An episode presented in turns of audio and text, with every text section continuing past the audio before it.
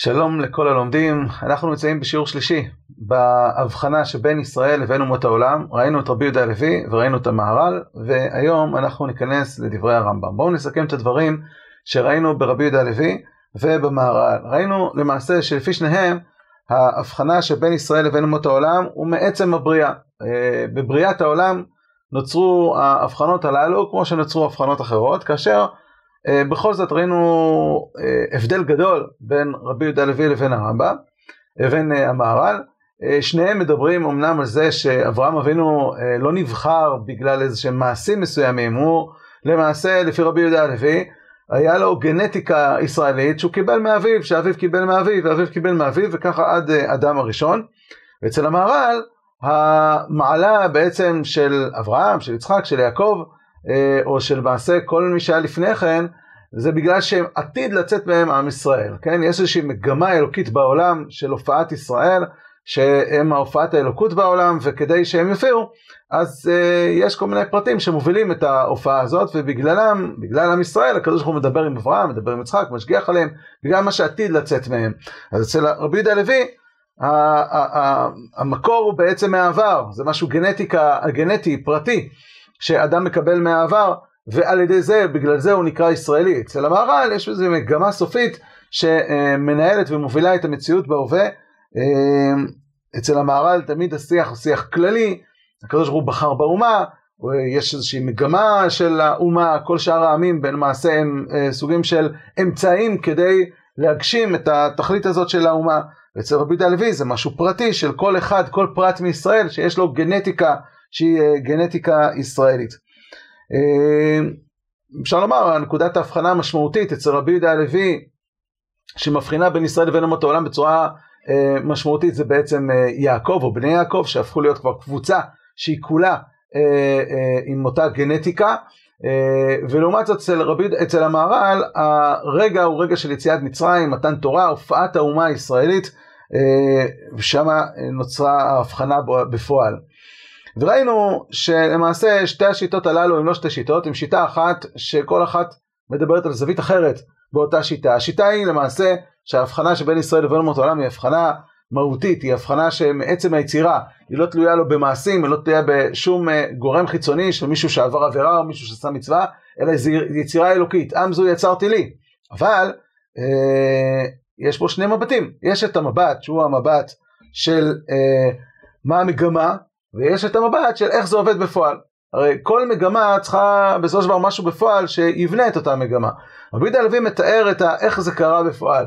המהר"ל מדבר על את המגמה שמובילה את אותו דבר שקורה בפועל. כן, שאלנו על רבי יהודה הלוי, למה דווקא אצל אדם הראשון יש הבחנה בין אחד לבין הרבה כאלו שהם קליפות, ואותו דבר גם כן אצל הבאים אחריו, פתאום אצל יעקב כולם בני הסגולה. התשובה היא משום שיש מגמה מסוימת, שיש אומה שנקראת ישראל ויש 70 אומות, שמסביב לה, ולכן כל המגמה הזאת היא זו שמנהלת בסופו של דבר את המהלך הפרטי בפועל שמתאר רבי יהודה הלוי.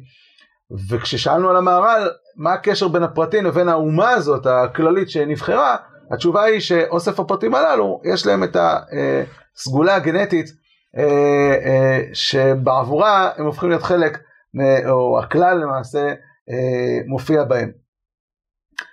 על שתי השיטות הללו שהם בעצם כפי שאמרנו שיטה אחת, שאלנו שאלה. וזה, מה מיוחד באברהם אבינו שהוא נקרא אבינו? הרי לכאורה אה, אין הבדל בין אברהם לבין נוח לבין שם לבין אה, מתושלח, שהם כולם היו בני סגולה, וכולם הולידו אחד בן סגולה, וכל השאר הבנים שהם אה, בנים שהם קליפות, כמו שאומר רבי יהודה הלוי. הנקודת ההבחנה אצל יעקב, אז אם כך, יעקב הוא אבינו, אבל למה יצחק ואברהם, במה הם אבינו? ואם הם אבינו, אז גם אדם הראשון הוא אבינו, וגם נוח הוא אבינו, וכן הלאה. למעשה, איך רבי יהודה הלוי יסביר את הפסוק, רק באבותיך חשק השם וכולי, ויבחר בזרם אחריהם. משמע שהבחירה ב, בעם ישראל נבעה בעקבות מעשים שעשו האבות, אברהם, יצחק ויעקב, ולאו דווקא מתוך איזשהו משהו גנטי, או מתוך איזושהי מגמה אלוקית עתידית שמנהלת את המציאות, כמו שאומר המהר"ל. אז אנחנו היום נכנסים לדברי הרמב"ם, נפתח בהלכות עבודה זרה, פרק א', אומר הרמב"ם כך: בימי אנוש טעו בני אדם טעות גדול ונברא עצת חכמי אותו הדור, ואנוש עצמו מן הטועים היה, וזו הייתה טעותם. אמרו, הואיל והאלוהים ברא כוכבים אלו וגלגלים להנהיג את העולם, הוא נתנם במרום וחלק להם כבוד, והם שמשים המשמשים לפניו, ראויים הן לשבחם ולפארם ולחלוק להם כבוד. וזהו רצון האל ברוך הוא, לגדל ולכבד את מי שגידלו וכיבדו. כמו שהמלך רוצה לכבד העומדים לפניו, שזהו כבודו של מלך. כיוון שעלה דבר זה על ליבם, התחילו לבנות לכוכבים, היכלות ולהקריב להם קורבנות. בקיצור, אומר הרמב"ם שהיה דור, דור אנוש, שהעולם התחיל לחשוב שלא צריך לעבוד רק את האלוהה, צריך לעבוד גם את המשרתים שלו, וזה כבודו של האלוה, העיקר החמישי שלנו, שהוא לעובדו ולא לזולתו. שם היה נקודת הפיצול, אפשר לעבוד גם את גורמי הביניים, רצוי וצריך וחובה לעבוד את גורמי הביניים, זה כבודו של מלך, ברגע שהתחילו לעבוד את גורמי הביניים, אז התחילו גם לעשות כל מיני צורות שמבטאים את אותם גורמי ביניים, ואחרי זה התחילו גם לעבוד את הצורות עצמם, ואומר הרמב"ם, אחרי תהליך ארוך שהוא מתאר, שהתוצאה הסופית הייתה כך. הוא פשט דבר הזה בכל העולם, לעבוד את הצורות בעבודות משונות זו מזו, ולהקריב אליהם ולהשתחוות, וכיוון שערכו הימים, נשתכח השם הנכבד והנורא פי כל המקום מדעתם, ולא יקראו, כבר לא זוכרים את, ה, את המלך. אפילו את המשמשים בקושי זוכרים. אומר הרמב"ם, יש לנו עכשיו שלוש קבוצות. ונמצאו כל עם הארץ, האנשים והקטנים, אינם יודעים אלא הצורה של העץ ושל האבן וההיכל של אבנים שנתחנכו מקטנותם, להשתחוות לה, ולעובדה ולהישבע בשמה, אז עמי הארץ חושבים שהפסל זה האלוהים, זה הכוח המשפיע, שמחיה אותם, שמסייע להם וכן הלאה. החכמים שבהם, הכהנים אומרים לא, זה לא הפסל, זה הכוכב שאנחנו, הפסל מסמל אותו, כן? הוא משפיע עלינו. אבל צור העולמים, המקור של כל הכוחות, לא היה שום אדם שהיה מכירו ולא ידעו, אלא יחידים בעולם, כגון מתושלח, חנוך, מתושלח, נוח, שם ועבר. אז יש לנו שלוש קבוצות, אלה שעובדים את הצלמים, אלה שעובדים את המקור של הצלמים, שזה הכוכבים, ויחידים בעולם שמכירים את צור העלומים ולמעשה הם ממשיכים לעבוד אותו. וככה על דרך הזה היה העולם מתגלגל והולך עד שנולד עמודו של עולם והוא אברהם אבינו. ברור שהרמב"ם בפרק הזה רוצה ליצור את ההבחנה שבין נוח, מתושלח, שם, עבר, חנוך, לבין אברהם אבינו. יש פה משהו אחר. נולד עמודו של עולם. ומהו עמודו של עולם?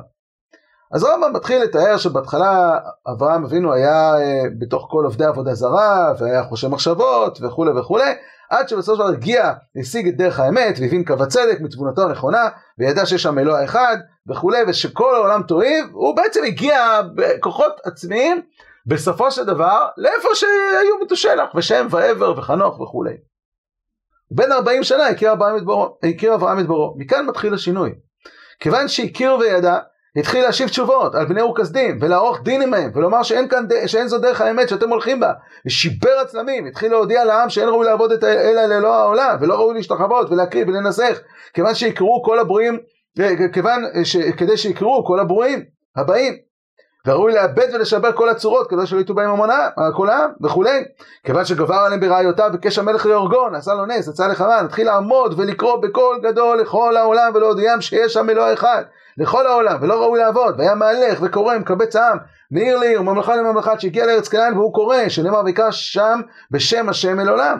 מכיוון שהיו המתקבצים אליו ושואלים על הדבריו, היה מודיע לכל אחד ואחד כפי דעתו, עד שיחזרהו לדרך האמת, התקבצו אליו אלפים ורבבות, ונשב אברהם, ושתל בליבם העיקר הגדול הזה, וחיבר בו ספרים, והודיעו ליצחק בנו, וישב יצחק מלמד ומזהיר. שימו לב, אנחנו לא מדובר פה על ללמד תורה לישראל, אין יהודים. מדובר פה על גויים, מדובר פה על אומות העולם, כן? אברהם אבינו, למעשה, ההבחנה שבינו, למה הוא נקרא עמודו של עולם? ההבחנה שבינו לבין כל הצדיקים שהיו לפניו, זה שהוא קורא בשם השם. זה שהוא הולך ומוסר את הנפש שלו על כך שהעולם שה, צריך להכיר, לחזור ולהכיר בשם השם, שמו של השם בעולם, ולייחד את השם, ולעבוד דווקא אותו. זה הנקודה המיוחדת אצל אברהם אבינו, שהוא מעביר את, ה, את הנקודה הזאת ליצחק. ויצחק גם כן מלמד, והוא מעביר את זה, אומר, אומר הרמב"ם, ליעקב. יעקב אבינו לימד בניו כולם והבדיל לוי, ומינהו ראש והושיבו בישיבה ללמד דרך השם לשמור מצוות אברהם, וציווה את בניו שלא יפסקו בבני לוי ממונה אחר ממונה. אצל יעקב אבינו יש כבר קבוצה של משפחה שכולם מאמינים בזה. והיה הדבר מתגבר והולך בבני יעקב והנלווים עליהם, ונעשית בעולם אומה שיודעת את השם.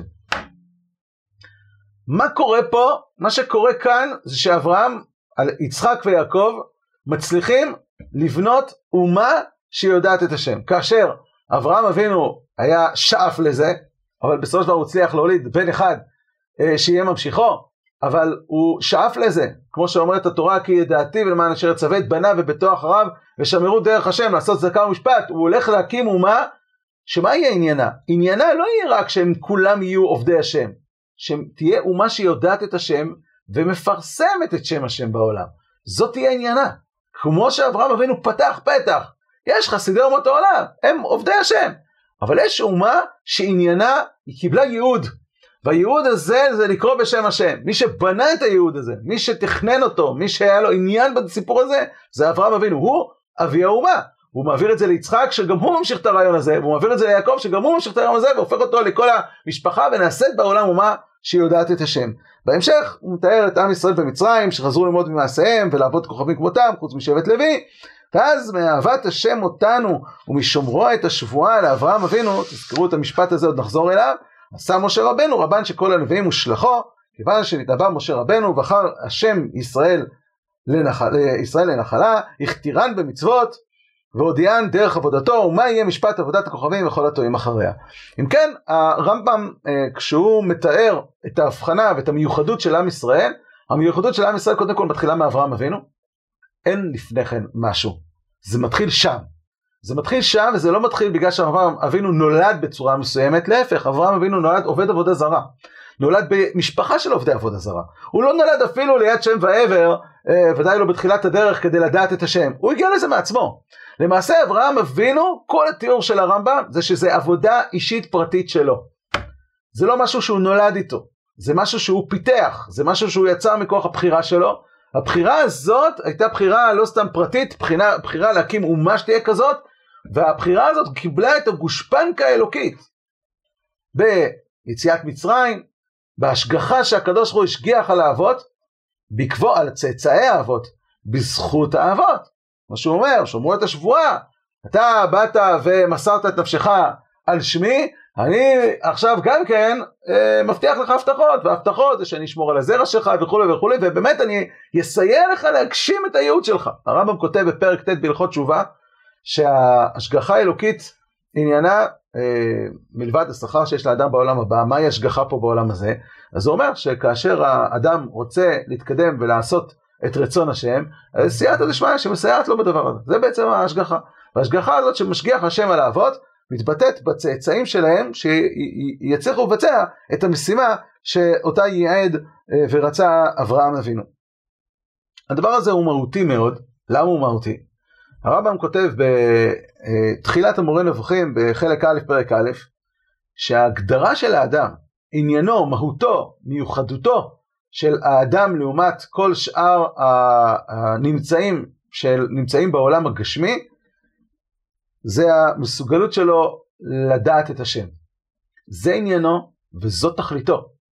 אומר הרמב"ם, צלם נקרא הצורה הטבעית, דהיינו העניין העושה את הדבר לעצם ולמה שהוא.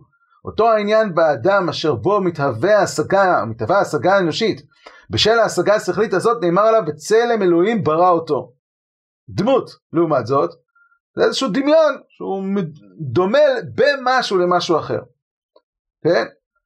מכיוון שהאדם מתייחד בעניין מופלא מאוד שבו אשר איננו באף אחד מן הניצאים שמתחת גלגל הירח, כלומר בעולם הגשמי, והוא ההשגה השכלית, ששום חוש, איבר או צלע אינם מפעילים אותה, דימה אותה להשגת האלוה, אשר איננה נזקקת לכלי, אף, אף כי לא בדמיות באמת, אלא לכאורה, בגלל עניין זה, דהיינו בגלל השכל האלוהי הדבק בו, באדם, נאמר על האדם שהוא בצלם אלוהים ובדמותו.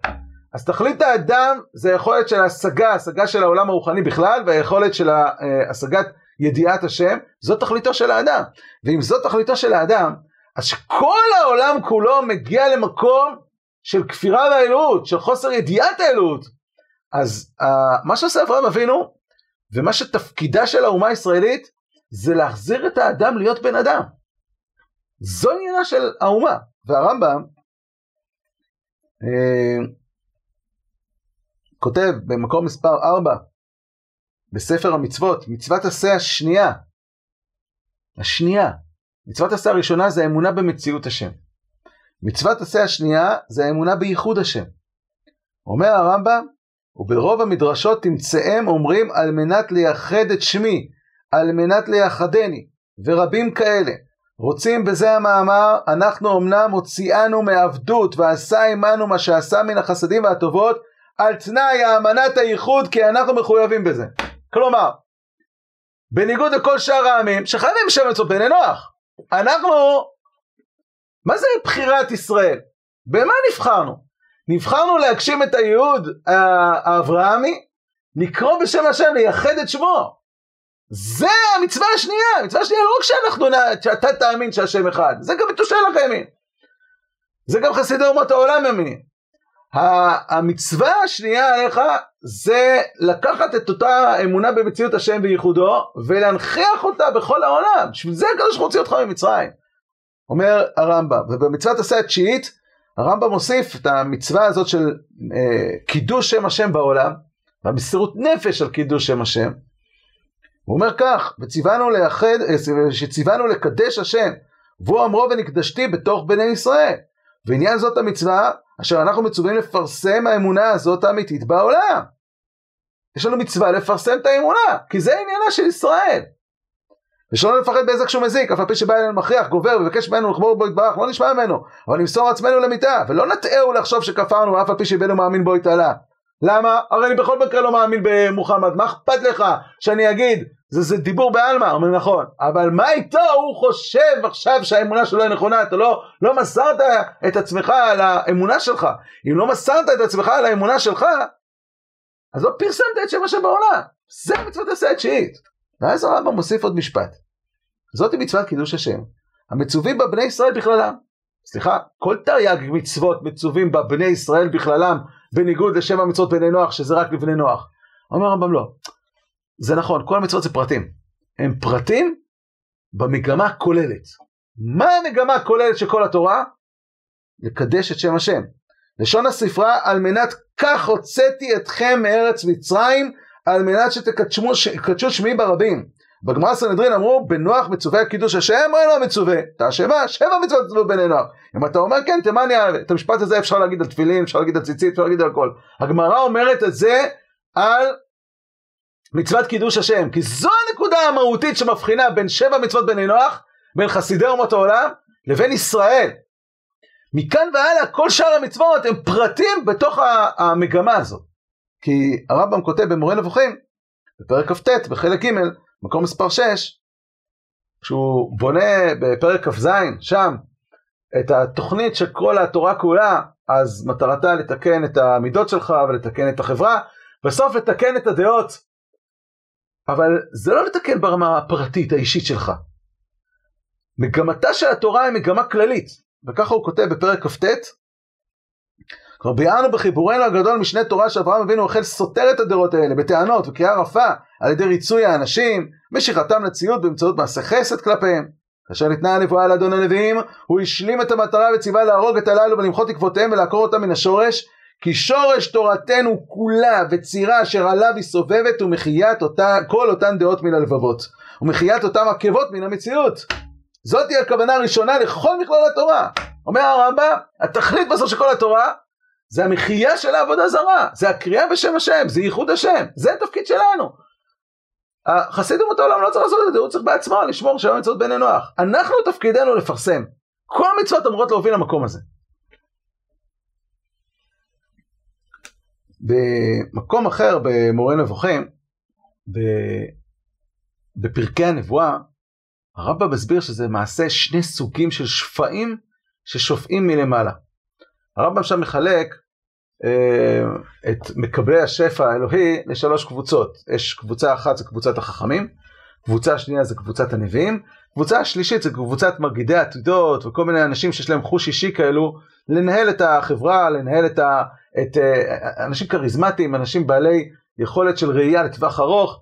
זה סוג שלישי, שלוש קבוצות. שלושת הקבוצות הללו, כל אחד מקבל שפע. החכמים מקבלים את השפע על הכוח השכלי, הכוח המדבר. הנביאים מקבלים גם על הכוח השכלי וגם על הכוח המדמה. והמגידי עתידות יש להם שפע שופע מאוד מאוד חזק על הכוח המדמה, אבל הרמה השכלית שלהם היא לא גבוהה. ואז הרמב"ם עושה על כל אחת מהקבוצות חלוקה לשניים. ראוי שתשים לבך לטבע המציאות באותו השפע האלוהי המגיע אלינו, אשר בו אנו משכילים, ואשר בו אנו, שולים, ובו אנו שונים במעלתם של הזכלים שלנו.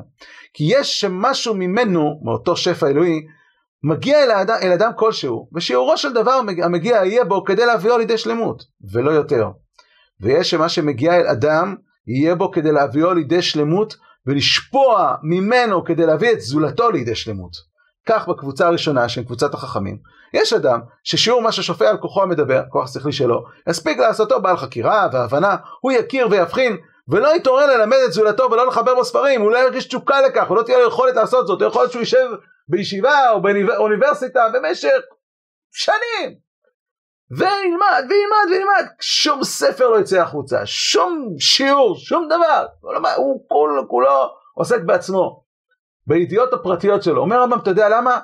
כי שופע עליו שפע, אבל השפע הזה שופע עליו הוא שפע מאוד מאוד מצומצם, הוא ממלא את הכוס ושם זה נעצר. ויש מי שמה ששופע עליו, שיעורו יניע אותו בהכרח לחבר בספרים וללמד. כן הדבר בקבוצה השנייה, קבוצת הנביאים. יש נביא שתבוא לו התגלות שתביא אותו לידי שלמות ולא יותר. הרבה נביאים שלא ניבאו לאחרים, הגיעו לאיזה שהם השגות פרטיות, בזה נגמר הסיפור. ויש מי שיבוא עליו מה שיחייב אותו לקרוא את בני אדם אל האמת וללמדם. הוא משפיע עליהם בשלמותו. הרי יתברר לך שלולא אותה שלמות יתרה, כלומר אותו שפע תוספת, שממלאה את הכלי וממשיכה למלות, והוא נשפך ונשפך ונשפך מעבר לכלי. לא היו מכניסים את החוכמות בספרים. אם לא היה את השפע הזה, לא היו ספרים כותבים. למה אני אכתוב ספר? אני, מה שאני יודע, אני כבר יודע. אך כתיבת הספר הזה שכאילו כולם ידעו את מה שאני יודע. מה מניע אותך? הנביאים לא היו קוראים את בני אדם לדעת את האמת. כי חכם לא יכבה חיבור לעצמו, ללמד את עצמו את מה שהוא כבר יודע. אבל טבעו של השכל הזה הוא כזה שאותו שופע תמיד ונמשך מקבל, השפע הזה מקבל אחר עד שהוא מגיע אל אדם שהשפע אינו יכול לעבור ממנו, רק יביא על ידי שלמות. טבעו זה מחייב למי שיגיע לו שיעור נוסף של זה של שפע שיקרא את בני אדם אל האמת בהכרח. הרב פה משתמש בביטויים שהוא השתמש על אברהם אבינו בהלכות עבודה זרה, לקרוא את האחרים, ולא סתם לקרוא, לקרוא בהכרח, הוא מרגיש שיש משהו שמניע אותו, שלא נותן לו מנוח, הוא גם ימסור את הנפש שלו על זה. ישרפו אותו בכבשן האש, הוא לא יהיה מוכן לוותר. בין אם יקבלו ממנו, בין אם לא יקבלו ממנו. ואפילו ייפגע בגופו. עד כדי שמצאנו נביאים שקראו את בני האדם אל האמת עד שנהרגו. השפע האלוהי הזה מניע אותם ולא נותן להם לשקוט ולנוח בשום אופן, אף אם פוגעות בהם פורענויות. אז בעצם הרמב"ם במורה נבוכים מחלק, כשאנחנו, כשהוא, כשהוא בהלכות אה, הלכות, אה, עבודה זרה, מחלק בין חסידי אומות העולם לבין אברהם אבינו, במורה נבוכים אנחנו מגלים למעשה זה שני סוגים של שפע. יש שפע ששופע על אנשים שהם מגיעים לשלמות ברמה הפרטית שלהם. כשאנחנו מדברים על ישראל, וישראל קיבלו תורה, והם קיבלו תפקיד, והם קיבלו ייעוד, זה לא סתם איזשהו ייעוד, זה ייעוד שיש פה גם משהו ששופע מלמעלה. כמובן תמיד תשאל, ש... תשאל השאלה, אברהם אבינו שהתחיל בסיפור הזה, איך הוא התחיל? הוא התחיל מעצמו בלי שהיה לו שפע? התיאור של אה, הרמב"ם פה רומז לכך שאברהם אבינו קיבל איזשהו שפע שלא נתן לו לשתוק. כלומר זה מתחיל מלמעלה או שזה התחיל ממנו. אם זה התחיל מלמעלה אז, אז בעצם כל התיאור שתיאר הרמב"ם בהלכות עבודה זרה הוא, הוא לא מדויק, זה לא בחירה אברהמית, לא בחירה מלמטה, זה לא משהו שהתחיל מהאדם, זאת שאלה שאנחנו צריך לשאול אותה בהמשך. אבל יש פה בוודאי הבחנה בין שני סוגי שפע, כאשר עם ישראל יש להם איזשהו ברנד פנימי שבוער בהם ולא נותן להם מנוח, לקרוא ולקרוא ולקרוא. אה, למה הבחירה הייתה בפועל דווקא בבני יעקב? הרמב"ם לוקח אה, אה, אגדה שנמצאת במסכת פסחים, כפשוטה, כלומר כתיאור היסטורי, ומתאר מה קרה בבני יעקב. וככה הוא כותב במקום מספר 8, זה הלכות קריאת שמע, פרק א' הלכה ד'. הקורא קריאת שמע, אומר הרמב"ם, כשהוא גומר פסוק ראשון, אומר בלחש ברוך שם כבוד מלכותו לעולם ועד. זה כמובן בעיה. למה? כי בתורה אין את הפסוק הזה. יש שמע ישראל השם אלוקינו השם אחד, ואהבת את השם אלוהיך. זה מה שכתוב, פרשת ויתחנן. מאיפה הגיע הפסוק הזה? אז הגמרא במסכת פסחים מספרת, ואומר הרמב"ם את הדברים בתוך ההלכות. וחוזר וקורא כדרכו ואהבת את השם אלוהיך עד סופה. ולמה קוראים כן? מסורת היא בידינו, שבשעה שקיבץ יעקב אבינו את בניו במצרים בשעת מיתתו, ציוום וזרזם על ייחוד השם, ועל דרך השם, שהלך בה אברהם ויצחק, ויצחק שהלכו בה, שהלך בה אברהם ויצחק אביו, ושאל אותם, אמר להם, בניי, שמא יש בכם פסלות, מי שאינו עומד עימי בייחוד השם, כעניין שאמר לו, לנו משה רבנו, יש בכם איש או אישה וכולי, ענו כולם ואמרו, שמע ישראל, או יעקב אבינו, השם אלוהינו השם אחד, כלומר, שמע ממנו אבינו ישראל, השם אלוהינו השם אחד. פתח הזקן ואמר, ברוך שם כבוד מלכותו לעולם ועד. לפיכך, נהגו כל ישראל לומר שבח ששבח בו ישראל הזקן אחר פסוק זה. למעשה זה התיאור שאמר הרמב"ם בהלכות עבודה זרה, שכשזה הגיע ליעקב, היה תהליך שזה הפך להיות כל המשפחה, כולם קיבלו את הייעוד הזה, זה לא כמו אצל אברהם ואצל יצחק שאחד קיבל והשני לא, עזב את זה. אצל יעקב היה מצב שזה הצליח להיות מונחח בקרב כל הקבוצה, והקבלה הזאת היא למעשה צילום של רגע בחירת ישראל. או, או אפילו יותר מזה, צילום של רגע שבו אותה תוכנית, אותו ייעוד שרצה וציפה אברהם אבינו, התקיים בפועל. רגע של ונעשית בעולם אומה שהיא יודעת את השם. כן, יש מאות מאות כבר בתקופתו של פטירתו של יעקב אבינו כבר אה, לא מדובר ב-70 נפש, מדובר בהרבה הרבה יותר של אה, אנשים שהם כולם בני משפחה אחת, והם כולם קוראים בשם השם. נעשית בעולם אומה שהיא יודעת את השם. אה, אז אם אנחנו, אם אנחנו, אנחנו כבר יכולים לעצור ולהבין שהתיאור של הרמב"ם ביחסים שבין ישראל למות, או ההבדל שבין ישראל למות העולם, הפער הוא עצום בין רבי יהודה הלוי והמהר"ל לבין הרמב"ם, כן? אין פה משהו גנטי, יש פה משהו בכירי. החלוקה היא לא חלוקה של איזושהי סגולה כזאת, של הנהגה ניסית, של אה, אה, מגמה אלוקית שפועלת בעולם, אלא יש פה ייעוד, יש פה תפקיד. עם ישראל קיבל על עצמו תפקיד נוסף על פני שאר מן האדם כתוצאה מחטאים. אלמלא העולם היה נופל לחטאים וכולם היו עובדי השם, כמו שהיה לפני דור אנוש, לא היה צריך את ישראל בכלל. ישראל זה תוצאה של תאונת דרכים. יש תאונה של נפילה של כל העולם לעבודה זרה, והיה צריך, יש כוח בעולם שמחזיר את העולם לקדמותו, שפועל להחזיר את העולם לקדמותו, והוא קיבל ייעוד ותפקיד. אה, קיבל, הוא לקח על עצמו, והקדוש ברוך הוא הפך את זה למשהו שהוא אה, נתן לו גם את הגושפנקה ונתן לו סיוע, שזה כל התורה והמצוות שמסייעים להגשים את היעד הזה. לדברים הללו יש השלכה. מה ההשלכה? מה קורה אם יהודי יוצא החוצה וכופר?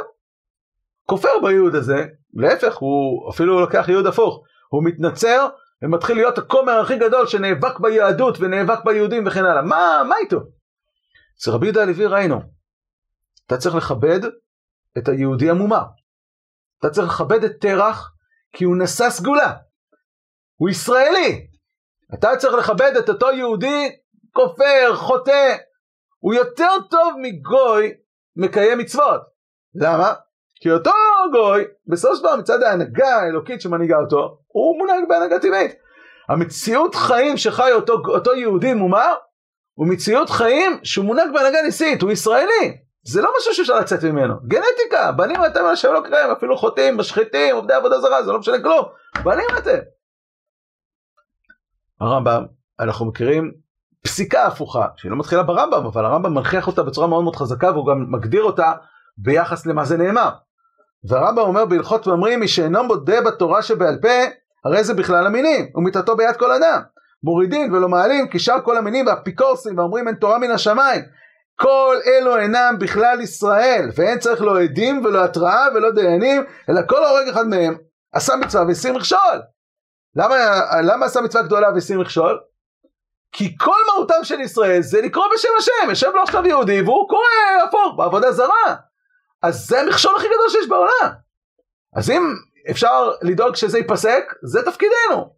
אם uh, באמת עומדים בכל הכללים, לא ניכנס עכשיו לכללים, וודאי שאנחנו לא עושים את זה ב-200 שנה האחרונות, עם כל העניין, תינוקות שישבו וכולי, ולא ניכנס לזה, אבל היסוד הוא, אומר הרמב"ם, הוא לא בכלל ישראל, סליחה, מה, מה איך יכול להיות הוא לא בכלל ישראל? ברור. אם אתה מבין שכל עניינם של ישראל, זה הייעוד שקיבלנו, התפקיד שקיבלנו, לקרוא בשם השם, אז מי שלא עושה את הייעוד, או אפילו עושה להפך, הוא יצא מכלל ישראל. וכך כותב uh, הרמב"ם גם בסוף ההקדמה לפרק חלק, אחרי שהוא מגדיר את היסודות האמונה שלנו, שלמעשה זאת תעודת הזהות הישראלית. 13 עיקרי הדת, שאותם אנחנו אומרים לפרסם בעולם. כאשר יודע האדם באלה היסודות כולם, ויאמין בהם אמונה שלמה, הרי הוא נכנס בכלל ישראל. למה? כי עכשיו אתה ישראלי, עכשיו אתה אברהמי. וחייבים לאהבו ולרחם עליו. למה? עכשיו אתה חלק מהקולקטיב, אתה חלק מהאומה. אז בכלל רעך, אנחנו ואהבת לך כמוך, נשיב לך אבדה, נרחם עליך, ניתן לך צדקה. ויש לו חלק לעולם הבא. ואם קלקל האדם יסוד מאלה היסודות, יצא מן הכלל, כפר בעיקר, נקרא מין, ואפיקורוס, קוצץ בנטיות, וחייבים לשנותו ולעבדו. שימו לב שזה ארבע בחינות. אחד, הוא יוצא מכלל ישראל, שתיים, אין לו חלק לעולם הבא, שלוש, חייבים לשנוא אותו, וארבע, יש מצבים שאפילו אה, אה, מורידים ולא מעלים. הרמב"ם במורה נבוכים ג' נ"א, כשהוא מדבר על המדרגות ביחס לקרבה אל המלך, אז הוא אומר, שמע, יש כאלה שאין להם אמונה דתית, עיונית, מסורתית, הוא אומר, אלה אנשים שהם לא בני אדם, כי ההגדרה של אדם זה ידיעת השם. הם כמו בעלי חיים מחוסרי שכל, בעיניי אינם במדרגת בן אדם, הם במדרגות הנמצאים הנמוכים במדרגת בן אדם וגבוהים במדרגת הקוף. טוב, זו קבוצה אחת. אז הוא אומר, יש קבוצה שנייה. אלה אשר בעיר אבל הפנו עורף אל בית המלך, הם בעלי דעה ועיון, אה, אנשים שיש להם דעה, אנשים שיש להם עיון בעניינים האלוהיים, באלוקות, אבל שנוצרו להם דעות לא נכונות, או בשל טעות גדולה שאירעה להם, בשעת עיונם, או מתוך שקיבלו ממי שטעה. לכן בגלל דעות אלה, כל אימת שהם הולכים הם רק מתרחקים מן המלך, הללו גרועים בהרבה מהראשונים. מי שאין לו דעה אין לו דעה, מי שיש לו דעה, אבל הדעה שלו היא דעה אקטיבית שמתנגדת למלך, שנאבקת בו, הרבה יותר קיצוני, הרבה יותר בעייתי. אלה הם אשר לעיתים ההכרח מחייב להורגה ולמחות את עקבות דעותיהם כדי שלא יטעו את דרכי זולתם. זו הסיבה שכלפי גויים לא מורידים ולא מעלים. לפעמים אפילו משום דרכי שלום מקרבים אותם, נותנים להם, עושים להם. ודאי שלא מורידים. אבל כלפי ישראלים מומר, המבט הרבה יותר קיצוני. כי ישראל, ישראלי מומר הוא אדם שמקבל שפע, שהוא שפע שמשפיע בעולם. והוא משפיע, אבל לא, לא בכיוון שלנו, בכיוון ההפוך. הוא נאבק בישראל. אז במצבים כאלו, הוא, עושה, הוא האנטיתזה לישראל, הוא בוודאי לא חלק מכלל ישראל, אומר הרמב"ם. אם זה כך, אפשר לראות גם את המבט ההפוך, מה היחס לגרים? אז ביחס לגרים, אם בעצם אה, כל היסוד של עם ישראל זה הקריאה בשם השם, אז כל גוי שנכנס לקולקטיב הישראלי ומעוניין לקיים את המצוות ולהיות חלק מהתוכנית הכללית הזאת של אברהם אבינו, לקרוא בשם השם, אז הוא בן אברהם. למה קוראים לו בן אברהם? כי הוא מקבל על עצמו את הייעוד שעם ישראל קיבל על עצמו. האומות לא קיבלו על עצמם, אבל פרט באומות שרוצה עכשיו להיכנס ולקבל תפקיד, את התפקיד הזה, קבל את זה על עצמו, למה שלא ייכנס פנימה? אם אין פה משהו גנטי, אם אין פה איזה משהו שהוא נובע מאיזושהי, אה, משהו ביולוגי שאיתו נולדת, אז אנחנו נולדנו לזה, קיבלנו את זה, כי אנחנו בני אברהם יצחק ויעקב, מחויבים לזה. אבל, אבל הוא, נכנסת פנימה, נכנסת, אין שום בעיה, נכנס בכלל ישראל. כמו שיש דלת כניסה, יש דלת יציאה, זה הולך ביחד. כי הכל תלוי בשאלת הייעוד, בשאלת התפקיד. גם פה, רבי יהודה הלוי נמצא בקצה השני. מה אומר רבי יהודה הלוי? גר? גר, אנחנו נחבק אותו, עשה דבר, דבר עצום, הוא יכול להיות תלמיד חכם עצום, אבל יש דברים שהוא לא יכול להגיע אליהם. להגיע לנבואה, הוא לא יכול להגיע לנבואה. למה? כי נבואה זה משהו של עם ישראל, אומר רבי יהודה הלוי.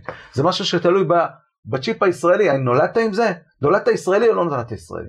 לא נולדת ישראלי. אם לא נולדת ישראלי, אז אתה התחברת לישראל. אז הטוב אשר היטיב השם לנו והיטבנו לך. אבל הטוב הזה לא יכול להיות מוטב לך באופן ישיר, כי אתה לא בן ישראל מלידה. אתה עשית פעולה בבחירתך. הרבא אומר, מה הבעיה? קיבל יוד. נכנסת פנימה. אמ, על הרמב"ם צריך לשאול שאלה גדולה. אם כל הסיפור פה זה ייעוד ותפקיד שקיבלו אנשים לקרוא בשם השם, למה זה צריך להיות בתוך מבנה משפחתי? או במילים אחרות, היינו צפים שתקום דת, כמו שקמה הנצרות, כמו שקמה האסלאם, אבל למה צריך להקים אומה? למה צריך להקים משהו שהוא משפחתי שיש פה בעיה, כן? כי אתם מבינים שבתור משפחה לא כולם תמיד uh, מקבלים על עצמם את הדת בצורה מלאה, ודאי שלא. יש כאלה שיוצאים החוצה, נכנסים פנימה, בלגן שלם, תקבל את ה... תבנה דת. והדת הזאת, כל מי שמקבל את הדת הוא בפנים, כל מי שלא מקבל את הדת בחוץ. למה צריך משפחה? למה צריך אומה? למה זה בנוי במבנה משפחתי? ובצורה יותר עמוקה אנחנו שואלים, למה בכלל יש ברית? למה כל היחס והמבנה שנוצר הוא מבנה של ברית? לכאורה היינו מצפים שכל מי שמקבל על עצמו את התפקיד, הקדוש ברוך הוא נמצא איתו, כל מי שלא מקבל את התפקיד, אז הקדוש ברוך הוא לא נמצא איתו, למה צריך ברית שעכשיו תוקעת אותנו עם בורא עולם ואת בורא עולם איתנו? מה, מה צורך לכרות בריתות? וזה מתחיל כבר אצל אברהם בעצמו. בריתות, בריתות, בריתות, בשביל מה צריך את הברית הזאת? אז קודם כל, מבחינת למה נבחרנו כאומה, הרמב"ם כותב באיגרת תימן מקור מספר 12. דעו שזאתי תורת השם האמיתית, שניתנה לנו על ידי אדון הנביאים, הראשונים והאחרונים, ואדון כל הנביאים הראשונים והאחרונים, שבתורה הזאת הבדילנו הבורא משאר בני העולם, שנאמר רק באבותיך חרשק השם לאהבה אותם, ויבחר בזרם אחריהם, אחר, אה, בכם, מכל הימים כיום הזה. אין זה לפי שהיינו ראויים לכך, אלא בחסדו של הבורא, וטובו להתחסד אלינו, להטיב לנו, בשביל שקדמו לאבותינו מעשים טובים בידיעת הבורא ועבודתו. למה הקדוש ברוך הוא נמצא איתנו למרות שיכול להיות לפעמים אנחנו נמצאים בתקופות מאוד מאוד קשות שאנחנו לא עובדים אותו, אנחנו חוטאים לפניו, אנחנו הופכים להיות עובדי עבודה זרה יותר קשים מכל האומות. בכל זאת הקדוש ברוך הוא נשאר איתנו. הוא אומר בגלל האבות. במילים אחרות יש פה איזה מין אה, שכירת זכות אבות. הקדוש ברוך הוא בא ואומר האבות רצו אחריי. הם התחילו את הקריאה בשם השם, אני התחייבתי לזרע שלהם. תהיו איתי, לא תהיו איתי, זה חלק מהגמול האלוהי על מעשה האבות. רק באבותיך חשק השם. קדמו לאבותינו מעשים טובים בידיעת הבורא ועבודתו. והרמב"ם חוזר על זה בפרק אה, נ"א בחלק ג' במורה נבוכים. הוא אומר כך, כן, כי באשר לארבעה אלה, האבות ומשה רבנו, התברר שהתאחדו עם האל. כלומר, השיגו ואהבו, כמו שמעידים הכתובים. כן, השגחת האל עליהם ועל צאצאיהם אחריהם רבה. בגלל שהם אהבו אותו, והלכו אחריו, והתנסו בניסיונות, ועמדו, ומסרו את נפשם, אמר הקדוש ברוך הוא אני גם אמסור את נפשי. מידה כנגד מידה. גם כשהבנים שלכם לא ילכו בדרכיי, אני שומר ראם אמונים. אני אתן להם מכות, אני אעניש אותם, אני אחזיר אותם לטובה, אבל בסוף הקשר יישאר. למה? בגלל האבות. יש השגחה.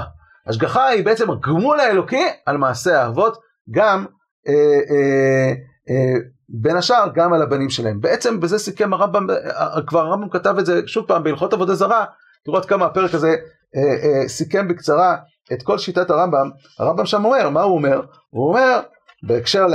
ל...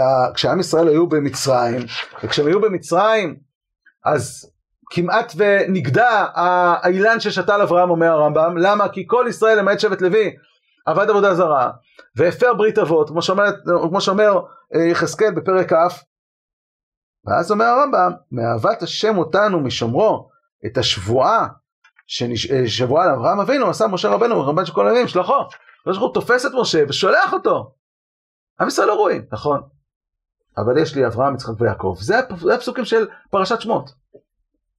זוכר את הברית אבות, זוכר את ברית האבות, ולכן הוא שולח, הם לא רואים.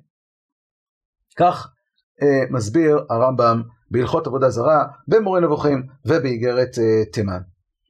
באיגרת תימן הוא כותב עוד נקודה נוספת, הוא אומר, ואתם אחינו, חזקו ואימצו וישענו על הפסוקים האלה האמיתיים, ואל יבהילו אתכם השמדות אשר תקפו אתכם, ואל יפחיד אתכם תוקף יד האויב עליכם וחלישת אומתנו. אבל אז עולה שאלה, למה השם עושה לנו את זה? איפה הקדוש ברוך הוא? אנחנו מנסים לדבוק בו, למה ההשמדות הללו? אומר הרמב"ם, שכל העניין הזה אינו רק ניסיון ובחינה להראות אמונתכם וחיבתכם בעולם. ושלא יחזיקו בדת האמת בעיתות כאלו אל החכמים יראי השם מזרע יעקב, הזרע הטהור והנקי, שהנאמר עליהם בשרידים אשר השם קורא, ביאר שהם יחידים. והם האנשים שעמדו אבותם על הר סיני, ושמעו הדיבור מפי הגבורה. ושם כתוב לנו ולבנינו עד עולם. כבר הבטיחנו הבורא יתברך כשאדם נכנס ערב לחברו דע לנו בערבותו, הודיענו שכל מי שעמד על הר סיני, שהם מאמינים בנבואות משה רבנו וכל מה שבא על ידו, הם ובניהם ובני בניהם עד עולם. שכן אמר הקדוש ברוך הוא יתברך, הנה אנוכי בא אליך בעיה וענן בעבור שמע מדברים עמך וגם בך יאמינו לעולם. לפיכך יש לדעת שכל מי שנטע מדרך הדת הנתונה במעמד ההוא, אינו מזרע האנשים ההם. פתאום הרמב"ם מדבר על זרע. אומר הרמב"ם, אם ראית יהודי שבזמן השמדות של המואחדים בתימן, והוא השתמד והפך להיות מוסלמי, אומר הרמב"ם, בשורש, הוא לא מזרע אברהם. הוא לא מעם ישראל שעמדו על הר סיני. כי עם ישראל שעמד על הר סיני, לא יכול להיות שהוא לא ימסור את נפשו. למה? אם זה עניין בחירי, יש כאלה שכן ויש כאלה שלא. אז אפשר עכשיו ללכת בשני כיוונים. אפשר להגיד, בסדר, זה חלק מההבטחה האלוקית לאברהם. זה חלק מה, מהגמול האלוהי, זה חלק מההשגחה האלוקית. ליוויתי ידך ממנו ידך, הקדוש ברוך הוא אומר, אברהם אבינו, אתה רצת לפניי, אתה מסרת את עצמך בכבשן האש, אני בעצם מקבע את זה בבניך, שיהיה להם את היכולת הזאת, שיהיה להם את הסייעתא דשמיא הזאת, שהם לא ישתמטו. ואם יש מישהו שישתמט, סימן שהוא לא מהבנים שלך. זה מישהו שנכנס מהדלת האחורית בעבר. זה כיוון אחד, שזה חלק מהגמול, וזה ממשיך את הקו של, של המורה נבוכים, שראינו לפני כן וכן הלאה, יש השגחת השם, אז גם זה השגחת השם. אפשרות שנייה להגיד, שגם הרמב"ם מודה שיש מושג של זרע. זרע יעקב.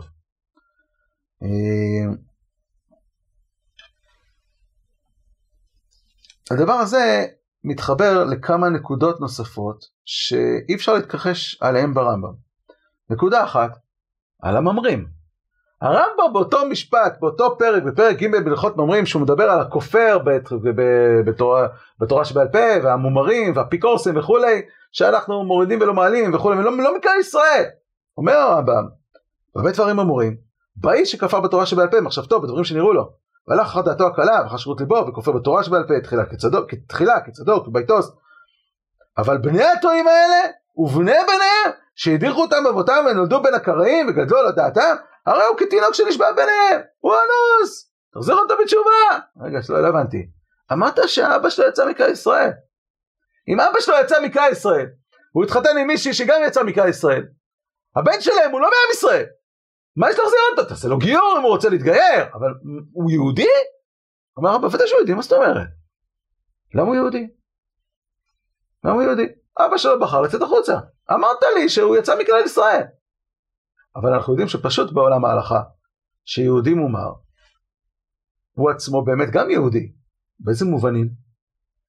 אז הרמב"ם באיגרת השמד תוקף בצורה קשה מאוד את החכם שאמר לאותם אנשים שנמצאים בגזרות השמד, שמי שישתמד, אחד הדברים שהוא אומר עליו, אסור לו יותר לעשות מצוות. אם הוא יעשה מצוות הוא עובר עבירה. זהו, אתה עכשיו מוסלמי. אסור לו לעשות מצוות. מה זה הרמב"ם? אם הוא לא היה אומר את זה, אני הייתי כותב, לא הייתי כותב את האיגרת, למרות שהוא טעה בהרבה דברים אחרים. אבל הדבר הזה אי אפשר לשתוק. ולא היה ראוי לנו להתרשם ממנו ולהחריש לו, והוא אמרו שמי שיתפלל מאנשי השמד, אין לו שכר בתפילה היא, והעבירה היא בידו. וידענו שכל מה שחובר בספר, יהיו דבריו אמת או שקר, ואין ספק שיפורסם בידי בני אדם. אומר הרמב"ם, בגלל שהוא, אם הוא היה אומר את זה בפה עוד מילא, אבל הוא הוציא ספרים, זה עובר, אנשים מסתכלים על ספר, אומרים כל מה שכתוב בספר הוא בטח אמיתי, חייבים עכשיו לנפץ את זה, אומר הרמב"ם. וצריך מי שעבר עליו זה השמד להתנהג באלה עניינים שאני מציע, שישים בין עיניו לעשות ולקיים מן המצוות מה שהוא יכול. למה? הוא יהודי מומר, יצא החוצה, הוא לא מקרא ישראל, אין לו חלק לעולם הבא, מה יש לו לשמור מצוות? אומר הרמב"ם, תעשה כמה שאתה יכול. אם נראה לו שעבר הרבה וחילל שבת, לא יטלטל מה שהוא לא יכול לטלטלו, ולא יאמר מה שעברתי אליו יותר גדול ממה שאני נזהר ממנו, אלא יזהר בכל מה שהוא יכול. יכול להיות שכל השבת הוא מחלל שבת, אבל עכשיו אתה יכול לא לחלל שבת, אל תחלל שבת. אומר הרמב"ם, הוא נותן המון המון דוגמאות שמה, שהעובר עבירה הכי גדול שבעולם, מעשה מצווה אחת, קבל עליה שכר. קבל שכר, ועל כל עבירה הוא יענש. על כל עבירה יענש. תדע שצריך האדם לידע עיקר מעיקרי הדת. והוא שירובעם בן נבט והדומים לו נפרעים ממנו על עשיית העגלים, שזה הדברים החמורים שאסור, ועל ביטול עירובי תבשילין, והדומה לו, שלא יאמר אדם קימלה בדרבא מיניה. לא יאמר זה אלא בדיני האדם בעולם הזה, בדיני האדם כשאדם מתחייב מיתה אז כבר נפרעים ממנו, כבר הוא פטור מכל שאר העונשים האחרים שהוא עשה באותו מעשה. אבל השם ידבר נפרע מבני אדם בין החמורות ועל הקלות. אומר הרמב"ם, זה שאתה יהודי מומר, זה לא אומר שאתה לא תענש על כל פרט ופרט מההלכות. למה? כי הוא נשאר יהודי. ודאי שהוא נשאר יהודי. אבל אתה אמרת לי שהוא לא. אז יש פה חלוקה מאוד מאוד פשוטה, שברור שהרמב"ם מסכים לה. יש הבדל בין השאלה הסגולית לבין השאלה החברתית. יש מבט שהוא מבט חברתי. הרמב"ם לכל אורך השיעור, כל מה שנתנו, הסתכל בהבחנה שבין ישראל לבין אומות העולם, במבט החברתי. מי שייך אליי ברמה החברתית, ומי לא שייך אליי. מי שעכשיו כופר באחד מקרי הדת, הוא לא שייך לנו מבחינה חברתית. אנחנו כחברה מוציאים אותו החוצה. אם תשאל אותי עכשיו מה הוא כסגולה, הוא יהודי, הוא חייב בכל המצוות. הוא יוליד בן, הבן שלו יהודי גם כן. אי אפשר לצאת מזה. כי הוא, זה גנטיקה. אבל אם תשאל אותי, האם אני אחזיר לו אבדה? אם תשאל אותי, האם אני צריך אה, אה, אה, אה, אה, לאהוב אותו? אומר הרמב"ם, או לפעמים אפילו צריך להרוג אותו. אומר הרמב"ם, יש מצבים שכן. למה? כי ביחס החברתי, זה השאלה אם אתה חלק מהייעוד, או שהוצאת את עצמך מהייעוד. זו השאלה הבחירית. מה אתה בחרת לעצמך להיות, בפנים או בחוץ? בסוגיית הייעוד שאותה הוליד אברהם אבינו לעם ישראל. זה היחס החברתי. יש לזה עוד ביטויים, גם בצד ההפוך. ראינו בגר. גר בוודאי שביחס החברתי הוא בפנים, מה זה בפנים? הכי בפנים שיש. הוא אפילו קידש את השם יותר מאיתנו, הוא בא מבחוץ, נכנס פנימה. בן אברהם אבינו. עשה את המעשה שעשה אברהם. נכון. האם הוא יכול להיות מלך? לא. למה? מקרב אחיך. בסדר, אבל הוא התגייר. נכון. אבל יש דברים בעולם ההלכה שקשורים בשאלה מאיפה נולדת. ויש קהל גרים למשל, שיכולים להתחתן עם ממזר. למה? כי קהל גרים זה לא קהל ישראל. כל עוד שלא התחתן עם ישראלית, או היא התחתנה עם ישראלי, אז עדיין הם נחשבים קהל גרים. למרות שזה עשר דורות של גרים טוב. זה לא משנה. כלומר, יש דברים מסוימים בתחום של חיתון, בתחום של אה, תפקיד באומה, כל מיני תחומים שהם לא קשורים בשאלת ההתקללות החברתית, הם קשורים בשאלת מאיפה באת. בעצם למעשה, ממילא גם שאלת התשובה. הרמב"ם כותב בהלכות תשובה בפרק ג' שכל הרשימה הזאת של הכופרים, המשומדים, וכל האנשים הללו או שפוגעים באומה או שפוגעים בדת, לא משנה, כל הקבוצה הזאת שאין להם חלק עולם הבא ואינם בכלל ישראל, אם עשו תשובה, מקבלים אותם. איך מקבלים אותם? תשובה, כי הם לא יצאו באמת מכלל ישראל.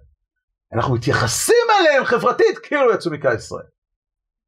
אדם לא יכול לשנות את תורו ולהפוך להיות מאדם לסוס, הוא גם לא יכול לשנות את תורו ולהפוך להיות מישראלי לגוי. אז בעצם אנחנו מוצאים שגם אצל הרמב"ם יש מושג של משהו פנימי, סגולי, שאי אפשר לצאת אליו ממנו ואי אפשר להיכנס אליו. ומצד שני הרמב"ם מאוד מאוד מדגיש את הצד החברתי. ואם זה כך, אז למעשה אפשר לומר שכנראה יש אה, שתי בחינות ביחסים שבין ישראל, או בהבחנה שבין ישראל לבין אומות העולם. יש הבחנה אחת שקשורה בעולם הגנטי, שקשורה בעניין של ההתנהלות אה, הטבעית שלנו, שההתנהלות הטבעית שלנו כאומה היא התנהלות ניסית, שהקדוש ברוך הוא מנהיג אותנו בהנהגה ניסית, וזה לא קשור למה אנחנו עושים ומה אנחנו לא עושים, יש ייעוד, אין ייעוד, זה לא קשור לכלום, זה לא קשור אפילו לנפילה של העולם לחטאים, זה קשור לזה שיש מין שנקרא ישראל בעולם. ויש יסוד שני, שזה תוצאה מבחירה של אומות העולם שבחרו לחטוא ולעבוד עבודה זרה, בחירה של אברהם אבינו שהוא קיבל על עצמו ייעוד והדבר הזה המשיך הלאה. ויכול להיות שהדברים גם הם קשורים ומשתלבים, כי זה לא סתם שדווקא אברהם אבינו בין כל העולם כולו, פתאום בא לו להיכנס לייעוד הזה. יכול להיות שזה קשור לממד הגנטי הישראלי שמבחין בין ישראל לבין אומות העולם. זאת אומרת יש לנו פה שתי הבחנות, יש ביניהם כנראה איזשהו קשר, יש ביניהם אה, השפעות, אבל ביסוד הם שתי בחינות שונות. וכשאתה שואל מה היחס שבין ישראל לבין אומות העולם, תלוי על איזה מבט אתה מדבר. רבי יהודה הלוי והמהר"ל מדברים על המבט הסגולי. תשאל את רבי יהודה הלוי מה מיוחד באברהם אבינו? במבט שלו אברהם אבינו לא מיוחד. הוא בדיוק כמו תרח ומתוך שלח ושם ועבר שהם עוד uh, שלבים בתהליך ההתבררות של, ה, של הזרע ישראל עד יעקב. אבל אם תשאל את רבי יהודה הלוי מה לגבי הייעוד של הקריאה בשם השם? בוודאי שאברהם אבינו הוא אבינו. עד אברהם לא היה אף אחד שקרא בשם השם. אברהם, יצחק ויעקב קראו בשם השם. ולכן הם אבינו בנקודה של הייעוד הישראלי ביחס לאומות העולם. הקריאה בשם השם בעולם, קידוש שם השם בעולם, אהבת השם ואהבתו על העולם, זה בוודאי משהו שהוא קשור באברהם, יצחק ויעקב. וכשאנחנו שואלים רבי יהודה הלוי, למה אברהם אבינו?